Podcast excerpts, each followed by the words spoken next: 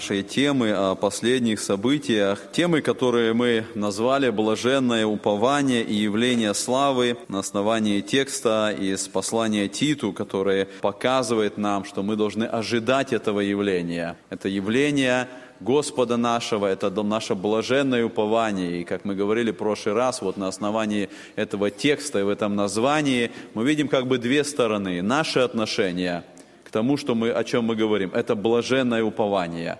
Это надежда, это упование, которое э, в конечном итоге даст нам блаженство. И мы видим здесь вторая сторона, это явление славы. Если первая часть это наша часть, наши отношения, второе это действие Божие – когда Христос явится, это будет явление славы Божией. И мы рассуждаем сегодня, и если вы помните в прошлый раз, когда мы говорили, касаясь вот а, общей э, картины, как Писание а, показывает нам, чтобы нам понять эти события последнего времени, нам важно увидеть всю картину Писания, начиная от творения, откровения, которое показывает нам всю эту картину времен, и в конечном итоге заканчивается вечностью, о чем мы и говорим вот э, в настоящее время. И в прошлый раз мы говорили о всех этих моментах первой части, первого пришествия Господа нашего, крест – это был главный момент первого пришествия. Мы говорили о нашем времени, где церковь является телом Христовым, которое созидается, и э, событий, которые закончатся вторым пришествием. И вот сегодня мы и дальше будем рассуждать вот об этой части, о пришествии Господа нашего и о тех событиях, которые Священное Писание нам открывает. И в прошлый раз мы уже и мы говорили, что на этой схеме а, показано вот это событие нашего времени, церковь. То, что началось с момента креста Господа нашего, когда Он умер за грехи наши, когда Он а, пролил свою кровь и слова Его «Я создам церковь» осуществились в тот момент, когда Он послал Дух Святой. Дух Святой сошел на эту землю, и была образована церковь. И вот это период нашего времени, когда существует то, что называется христианство. И мы говорили, что христианство – это еще не церковь. Христианство – это люди, которые называют себя, принадлежат, заявляют о своей принадлежности э, к церкви, но среди всего христианства есть истинная церковь, которая является телом Иисуса Христа – это спасенные, которые находятся в Нем, в Иисусе Христе. Это те, кто получили возрождение и живут с Господом, и имеют общение с Ним. И вот сегодня мы э, переходим, э, можно сказать, к первой теме, поскольку в прошлый раз у нас было э, такое введение. И сегодня наша тема – это восхищение Церкви. Это первый момент, и вот на, на этой иллюстрации как бы более увеличено вот это событие, о котором мы будем говорить сегодня – события восхищения Церкви Иисуса Христа. Давайте мы прочитаем а, как бы основной текст, который касается восхищения Церкви, в котором а, упоминается вот это слово и само событие. Это второе послание Фессалоникийцам, 4 глава, 16 и 17 стихи.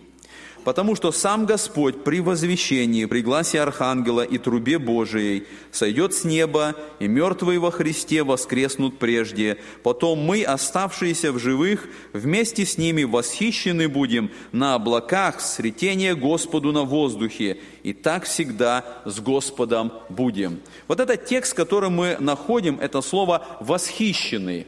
И, э, как вы помните, в прошлый раз, когда мы касались основных терминов, э, которые употребляются в Священном Писании в отношении э, пришествия Христа, и мы рассуждали об этом слове «восхищенный» или слово «восхищение». Это греческое слово «харпадзе», которое означает буквальное значение «забирать силою». И мы говорили о том, что вот именно этот смысл заключается в этом событии восхищения. Восхищение церкви – это момент, которого мы все ожидаем – и мы знаем, Писание показывает нам, э, дает нам принципы ожидания восхищения. И это как бы три основных принципа, которые мы находим в Священном Писании, когда мы говорим о времени, когда же это произойдет, когда будет восхищение церкви. Три основных принципа, которые находятся в Священном Писании. Христос сказал, о дне и часе том никто не знает. Это первый момент – и поэтому всякий раз, когда мы где-то слышим, где-то видим, что люди назначают дату, назначают год, говорят о том, что это произойдет, мы можем сразу это отвергнуть как лжеучение. Потому что Писание говорит, о дне и часе никто не знает. Второй принцип. Христос сказал, да не обольстит вас никто никак. Это второй момент. Христос сказал, что обязательно придут те люди, которые будут обольщать вас – которые будут э, увлекать вас своим лжеучением, и мы должны быть готовы к этому. И чем ближе э, к событию восхищения мы живем, тем больше будет этого появляться, и мы уже сегодня это видим проявляется. Вот эти последние десятилетия, оно показывает, как много самых различных предсказаний, как много различных дат, основано ли это на календаре мая, основано это на каких-то других древних источниках 2012 года или чего-то еще, все больше и больше появляется предсказаний, и Христос говорит, да не обольстит вас никто никак. И мы должны знать это. И третий принцип, Христос говорит, все гряду скоро. То есть, когда мы думаем о восхищении церкви, мы должны понимать, Христос сказал, я гряду скоро. И мы должны именно так это воспринимать. Это скоро произойдет. Мы не знаем, когда произойдет, мы не знаем дня, часа, дня, но это скоро произойдет. И мы должны готовиться к этому. И церковь должна готова быть к этому событию восхищения церкви. По-разному люди представляют, как это произойдет. И, наверное, вы помните, и в церкви были во все времена различные декламации, различные стихотворения, которые говорят вот об этой внезапности пришествия Христа, о том, как это отразится в мире, как это будет вот э, с людьми, которые вдруг увидят или станут свидетелями того, что исчезла церковь, исчезли христиане. Люди по-разному пытаются вот каким-то образом представить себе, проиллюстрировать это. И мы знаем, что, как говорит Писание, описывая восхищение церкви, это будет внезапно. Всегда описывается вот это состояние вдруг. Вдруг. Это вдруг произойдет. Мы не можем точно утверждать и сказать, что да, это будет так, это будет по-другому. Но мы знаем, что мы должны быть готовы. Мы знаем, что это приближается. Мы знаем, что церковь должна быть готова. И вот сегодня мы коснемся этой темы э, события восхищения Церкви Иисуса Христа. И в этом вопросе, когда мы рассуждаем, мы сказали, что мы не знаем, когда это произойдет, мы не знаем точно дня или часа, когда это произойдет, но э, мы должны быть готовы. Но даже в этом вопросе есть разные мнения. Мнение в церкви, мнение от э, понимания текстов Писания в отношении события восхищения церкви, когда это произойдет. И мнения обычно разделяются в отношении восхищения церкви, когда это произойдет по отношению к скорби к великой скорби. Произойдет ли это в начале великой скорби, произойдет ли это в середине великой скорби, или произойдет это в конце великой скорби, когда скорбь уже закончена. Пожалуйста, братья, можно включить э, наше... Вот на, этом, э, на, на этой картине вы видите эти три различных мнения, которые есть, когда истолковывается текст Писания. И вы видите, что великая скорбь она занимает 7 э, лет, так говорит Священное Писание, и она делится на два периода. И вот это в центре как раз и есть эта середина великой скорби. Первые три с половиной года, потом середина великой скорби, потом э, вторая половина, вторые три с половиной года. И вот вы видите, что вот эти вот три э, колонки или три вот этих линии, они как раз изображают эти три различных понимания, когда произойдет восхищение церкви. Там слишком умные слова, которыми называются вот эти мнения, мнения, и они а, происходят от латинского слова трибулацио, то есть скорбь, и называется претрибулационизм, митрибулационизм или посттрибулационизм. Более просто это восхищение до великой скорби, восхищение в середине великой скорби или восхищение в конце великой скорби. Вот это три основных а, мнения, которые существуют сегодня в церквях в вопросе толкования этого вопроса. Давайте посмотрим так бегло, может быть, на каждое из этих мнений, мнений и увидим, а, на каком основании, вот какие тексты берутся в основание того или другого понимания. Итак, первое мнение – восхищение в середине великой скорби – и по этому мнению церковь пройдет через период начала болезней, так значит, называется первый период э, великой скорби, то есть первые три с половиной года, и она будет восхищена к моменту мерзости запустения. Мерзость запустения – это середина великой скорби. И вот к этому моменту в середине она будет восхищена. Почему? На каком основании вот э, это понимание возникает? Несколько аргументов.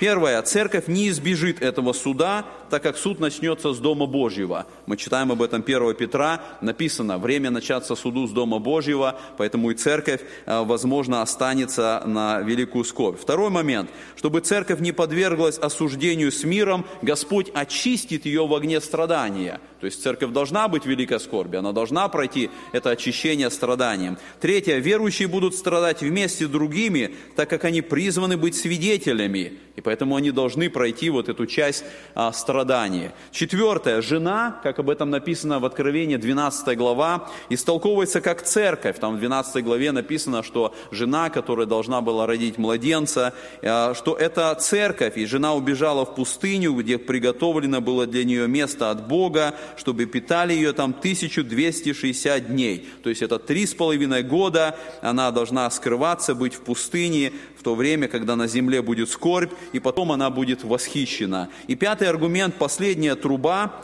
о которой говорится, это седьмая труба книги Откровения. И вот соединяются два этих текста, а, и говорится, что речь идет об одном событии. 1 Коринфянам 15 глава, где сказано о восхищении, сказано, что не все мы умрем, но все изменимся, вдруг во мгновение ока при последней трубе ибо вострубит, и мертвые воскреснут нетленными. И второй текст – это Откровение 11 глава, которая описывается именно середина великой скорби. И там сказано, «И седьмой ангел вострубил, и раздались на небе громкие голоса, говорящие, царство мира соделалось царством Господа нашего и Христа Его, и будут царствовать вовеки».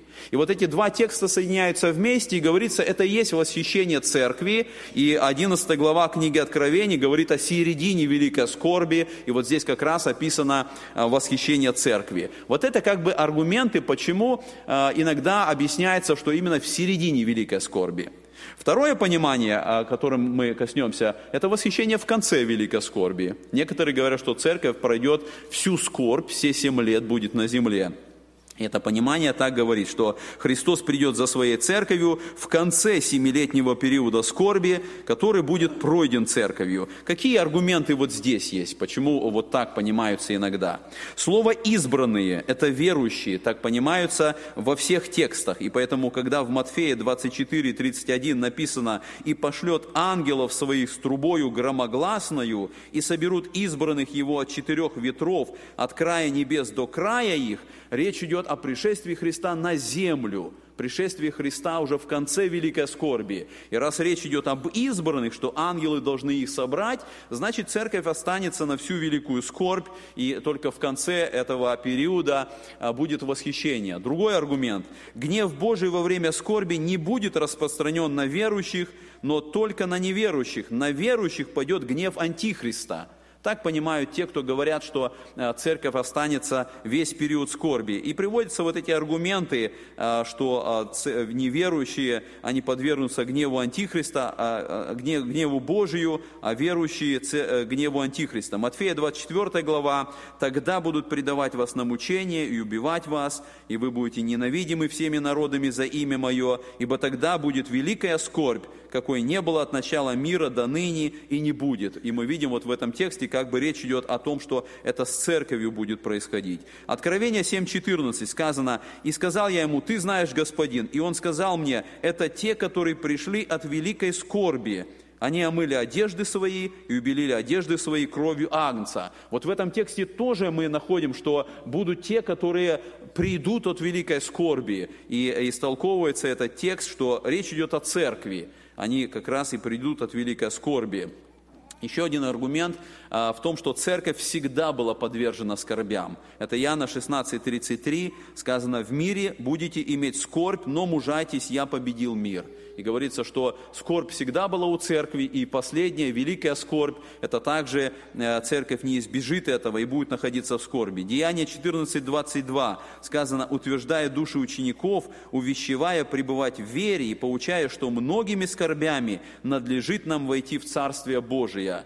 И поэтому церковь не избежит скорби, а останется. И последний текст – это послание фессалоникийцам 4.17, сказано, «Потом мы, оставшиеся в живых, вместе с ними восхищены будем на облака, в сретение Господу на воздухе, и так всегда с Господом будем». И вот этот текст истолковывается, что церковь, подобно вот как а, невесты, а, как, как девы, помните притча о десяти девах, они вышли навстречу жениху, и потом они встретились, пять разумных, и они вернулись Э, вот, в дом пира, где происходил пир. И говорится, что так будет и с церковью. Она будет восхищена на облака и сразу вернется, потому что Христос же должен в конце периода прийти э, тысячелетнее царство устанавливать. Вот церковь, как эти э, подруги, они встретятся с женихом и потом сразу вернутся на землю.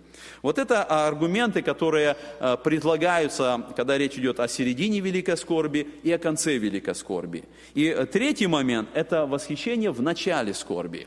Я сразу скажу, что э, это так, как я понимаю. Я понимаю, и вот на этой схеме, которую э, мы э, раздавали, это все понимание построено на том, что церковь будет восхищена в начале великой скорби, и церковь не пройдет и не останется на это событие великой скорби. Итак, как понимается вот в этом вопросе Восхищение в начале скорби. Восхищение церкви – это первое событие эсхатологии. Эсхатология – это учение о последних событиях. То есть в этом понимании самое первое событие, когда начнутся развиваться вот все э, те события, о которых мы говорим, это будет восхищение. Церковь не будет участвовать в скорби, но будет восхищена до нее. Всегда указывается на уникальность скорби – то есть, да, церковь проходила скорби, были скорби в церкви на протяжении истории, но когда речь идет о великой скорби, это не просто какая-то скорбь, которая была там в средние века или во время гонений на церковь. Это особое событие, это великая скорбь. Это скорбь, которая отличается от всех скорбей, которые были. Это особое время. Третий момент. Пришествие Христа будет иметь две фазы, которые необходимо четко разграничивать. Это пришествие Христа на воздухе и пришествие Христа на землю. И мы сейчас увидим это на, на этой схеме. И вот в этом вопросе не нужно смешивать это. Христос ясно показал в Слове Божьем, что будет событие пришествия Христа на воздухе и на облаках, и потом будет событие пришествия Христа на землю. И мы находим указание, что церковь не предназначена на гнев, но она будет избавлена от него. Давайте посмотрим, вот что Писание нам говорит. Событие пришествия Христа в воздухе – и событие пришествия Христа на землю. Это одно событие. Можем ли мы их совместить и сказать, это все произойдет одновременно? Это все одно и то же? Или все-таки это два разных события? И Писание показывает нам, что мы должны отличать. Посмотрите, вот на этой э, таблице я делаю две колонки, в которых я хочу, чтобы мы увидели, что это разные события. Это абсолютно разные события. Первая колонка – это восхищение церкви – и в Священном Писании, когда речь идет о восхищении церкви, это событие называется День Христов. И когда вот мы смотрим 1 Коринфянам 1.8, 2 Коринфянам 1.14, Филиппийцам 1.6, День Христов – это всегда восхищение церкви. Второе пришествие, это вот вторая колонка сверху, это День Господень это пришествие Христа на землю. И оно называется День Господень. 2 Фессалоникийцам 2 глава, там как раз речь идет о, Дне Господнем. И вот в этих, в этих колонках мы видим, что это два события совершенно отличаются друг от друга. Посмотрите, откровение Дня Христова – это тайна. Павел говорит, говорю вам тайну. Что значит тайна? Об этой тайне никто ничего не знал, об этом ничего не написано в Ветхом Завете. О восхищении церкви не было сказано нигде. И Павел открывает это как тайну. Он говорит, говорю вам тайну, не все мы умрем, а все изменимся вдруг во мгновение ока. Поэтому восхищение церкви – это тайна, которую нужно было Павлу открыть. Когда мы говорим о Дне Господнем, это вот вторая, вторая часть, День Господень или пришествие Христа на землю, о нем много говорится в Ветхом Завете. Посмотрите, я только некоторые тексты привожу. Иаиль, Амос, Сафония, они все говорят о Дне Господне. Они много текстов пророчеств, которые говорят о том, что придет этот день и как он будет совершаться. Вы видите отличие? Тайна, которая не была открыта, и событие, о котором много говорилось в Ветхом Завете. Второй, третий момент – Когда мы говорим о восхищении церкви, это будет событие для избранных, то есть это будет событие для спасенных, это не будет событие для всего мира. И так мы читаем об этом филиппийцам, коринфянам, для нас, мы, мы будем участниками этого события, спасенные люди, которые в церкви находятся. Когда мы читаем о Дне Господнем, это будет событие для всего мира – это событие будет для всего мира, не только для каких-то особых людей, для избранных или для церкви, для всего мира. И вот мы читаем об этом тексте Писания.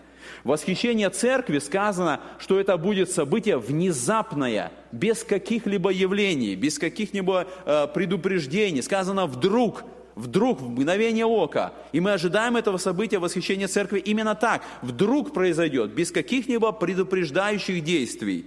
Когда мы говорим о событии пришествия Христа на землю, сказано, что перед наступлением этого дня будут знамения. Будут знамения, когда люди увидят какие-то явления, какие-то события, и они будут свидетельствовать о том, что совершается это событие. Событие восхищения церкви – это время, которое названо время благословения и утешения – Павел говорит, утешайте друг друга этими словами. То есть, когда мы, верующие, говорим о восхищении церкви, для нас это радость, для нас это утешение. Мы говорим, это, это а, благодатное утешение. Мы радуемся, когда мы думаем о том, что это придет. Когда речь идет о Дне Господнем, это событие, время ужаса и проклятия. Почитайте вот эти тексты Сафонии, Амоса. Это время ужаса и проклятия, которое придет. И главное событие – это будет суд. Это самое главное событие второго пришествия Христа на землю. Дальше другой момент. Восхищение церкви. Христос приходит на воздухе в воздухе на облаках. Так Писание говорит, что мы восхищены будем на облаках, в сретению с Христом на воздухе. Вот как будет происходить это событие. Когда же речь идет о пришествии Христа второй раз, Он придет на землю. Захария 14 глава говорит, «И станут ноги его на горе Елеонской, на той горе, с которой он вознесся. Он придет буквально на землю, и он будет, это будет пришествие на землю. И это другое событие. Когда мы читаем о восхищении церкви, сказано, он приходит за святыми, за святыми, эти святые на земле, и он приходит за ними, чтобы взять их. Когда речь идет о пришествии Христа на землю, сказано, что он приходит со святыми. Он уже взял их, он со святыми приходит для этого события. И дальше последний момент, когда речь идет о восхищении церкви, Христос назван звезда светлая и утренняя. Что такое звезда светлая и утренняя? Утренняя звезда – это первая звезда, которая появляется вот на небосклоне, причем появляется тогда, когда уже самое темное время суток. И Христос назван для верующих, для церкви звезда утренняя. То есть мы должны ожидать, мы должны не спать, мы должны бодрствовать. И тогда, когда наступает это самое темное время суток, мы должны ожидать утреннюю звезду. И когда она появляется, это, эту звезду видят те, кто не уснули. Это видят те, кто бодрствует. Это увидит церковь, которая будет в этом должном состоянии. Мы увидим эту звезду утреннюю. Это будет восхищение церкви. Все остальные в это время будут спать. Они не будут участниками этого события. Звезда утренняя явится только для бодрствующих христиан. Когда мы говорим о пришествии Христа на землю, Он назван, Он придет как солнце правды. А солнце правды уже будет для всего мира – и мы читаем, так говорит об этом Малахия. Не для тех, кто бодрствует, для всего мира. Это будет пришествие Христа на землю, и все люди станут свидетелями вот этого события. Итак, мы с вами увидели вот по этой таблице, я хочу, чтобы мы вернулись опять к нашей схеме, мы увидели, что вот это событие, восхищение церкви, вот она звезда утренняя, это событие отдельное – и потом вот здесь, через семь лет после Великой Скорби, будет событие Христос как солнце правды. Если здесь Он придет за церковью, то вот здесь второе событие, через семь лет, которое пройдет скорбь, Христос придет с церковью, Он придет как солнце правды. Это будет совершенно другое событие, нежели восхищение церкви. Еще несколько моментов, еще несколько аргументов, которые показывают, почему мы э, соглашаемся с тем, что восхищение церкви будет в начале скорби. Первое, мы должны задать вопрос, когда речь идет о великой скорби, откуда начинается эта мысль? И кому относится вообще время скорби? Указание на скорбь мы находим в книге пророка Даниила, который пишет о 70 седьминах. И Даниила 9.24 сказано, «70 седьмин определены для народа твоего, и святого города Твоего, чтобы покрыто было преступление, запечатаны были грехи и заглажены беззакония, и чтобы приведена была правда вечная, и запечатаны видение и пророк, и помазан был святой святых. Мы еще будем касаться вот этого текста несколько позже, когда будем говорить об этих 70 седьминах, и мы будем рассматривать, что это значит. Но основное, основная мысль, 70 седьмин – это был Богом определенный период времени для народа Божьего, для народа израильского. Для чего? Мы видим, здесь написано, чтобы покрыто было преступление, запечатаны грехи, заклажены беззакония. Это было время восстановления народа израильского для того, чтобы они были готовы к принятию Мессии. И когда мы читаем и историю рассматриваем, она показывает, что 69 седьмин уже исполнились перед первым пришествием Христа. С момента восстановления Иерусалима после Вавилонского плена прошли 69 седьмин, они уже исполнились. И вот в конце этого периода, когда осталось только 7 лет, Христос приходит на эту землю в первом пришествии. И Он входит в Иерусалим как ожидаемый Мессия. И евреи принимают Его, они поклоняются Ему. И если бы Хотя нельзя так в истории говорить о сослагательном наклонении, если бы. Но если бы евреи приняли Христа как своего Мессию, я думаю, чтобы прошло семь лет, и началось бы, началось бы тысячелетнее царство – то, что было обещано в пророках. Евреи бы приняли Христа как Мессию, заглажены были их беззакония, преступления и правда вечная. И Христос, как обещанный Мессия, Он бы установил свое царство, как об этом говорится в Ветхом Завете. Но проблема – евреи отвергли Мессию. Они приняли Его, они поклонялись, они кричали «Асана, Аллилуйя!», но через неделю они Его распяли – и Божий план, Божья программа восстановления народа израильского остановилась. И потом была образована церковь, и мы живем во время церкви. И поэтому семь лет, которые необходимы для того, чтобы восстановить народ израильский, еще не прошли. И тогда, когда церковь будет восхищена, когда она будет взята с земли, у Бога еще есть семь лет по своему определению и установлению, чтобы народ израильский был очищен, восстановлен, и чтобы они приняли Мессию. И это произойдет во время великой скорби. Почему я об этом говорю? Потому что церковь не участвовала в 69 седминах. Это было еще до пришествия Христа. И когда мы говорим о последней седмине, о последних семи летах скорби, мы говорим, церковь и там не будет участвовать. Время церкви как раз между ними. Это период церкви, это период спасения людей без разницы, евреи они или русские или украинцы. Но тогда, когда закончится этот период, и церковь будет восхищена, Бог в своем плане, Он исполнит свое слово. И Его народ, который избранный, он будет восстановлен, он будет очищен через страдания, как здесь написано, для народа твоего, он будет восстановлен, хотя многие погибнут, но остаток, как пишет Павел, спасется. И когда Христос придет второй раз на землю, этот остаток, увидев Мессию, примет его как своего Мессию, раскается и войдет в тысячелетнее царство. И вот в этом как раз мы и видим, что эти семь лет скорби, они не определены для церкви, и церковь не участвовала в самом начале. И поэтому мы читаем даже в книге Откровения, сказано, «И как ты сохранил слово терпения моего, то и я сохраню тебя от годины искушения, который придет на всю вселенную, дабы испытать живущих на земле». Итак, мы видим это один момент – и э, время наше закончено, мы продолжим это в следующий раз. Я хочу сейчас, чтобы у нас было время для молитвы. Когда мы рассуждаем вот об этих моментах, о восхищении церкви, мы продолжим наше рассуждение в следующий раз. Но я хочу сейчас, когда мы будем молиться, чтобы мы обратились к одному тексту, который бы настроил нас на нашу молитву. О чем мы можем помолиться сейчас, когда мы начали рассуждать о восхищении церкви? Что мы Богу можем сказать? Апостол Петр пишет так, это третья глава второго послания Петра, 14 стих. Второе послание Петра 3,14. «Итак, возлюбленные, ожидая сего, почитесь явиться пред Ним неоскверненными и непорочными в мире. Мы не знаем, когда произойдет восхищение. Мы знаем, что это будет скоро. Так говорит Христос. И Писание говорит, что ожидая сего, чего ожидая? Мы сказали, мы ожидаем, ожидаем блаженного упования явления славы.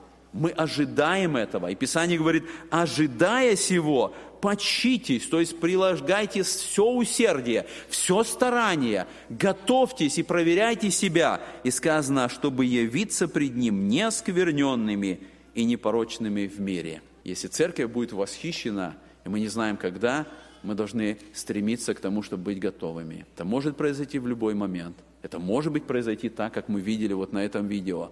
И нам нужно проверить себя, готов ли я к этому. И если я не готов, как Писание советует, стараться и стремиться, чтобы быть нескверненным и непорочным.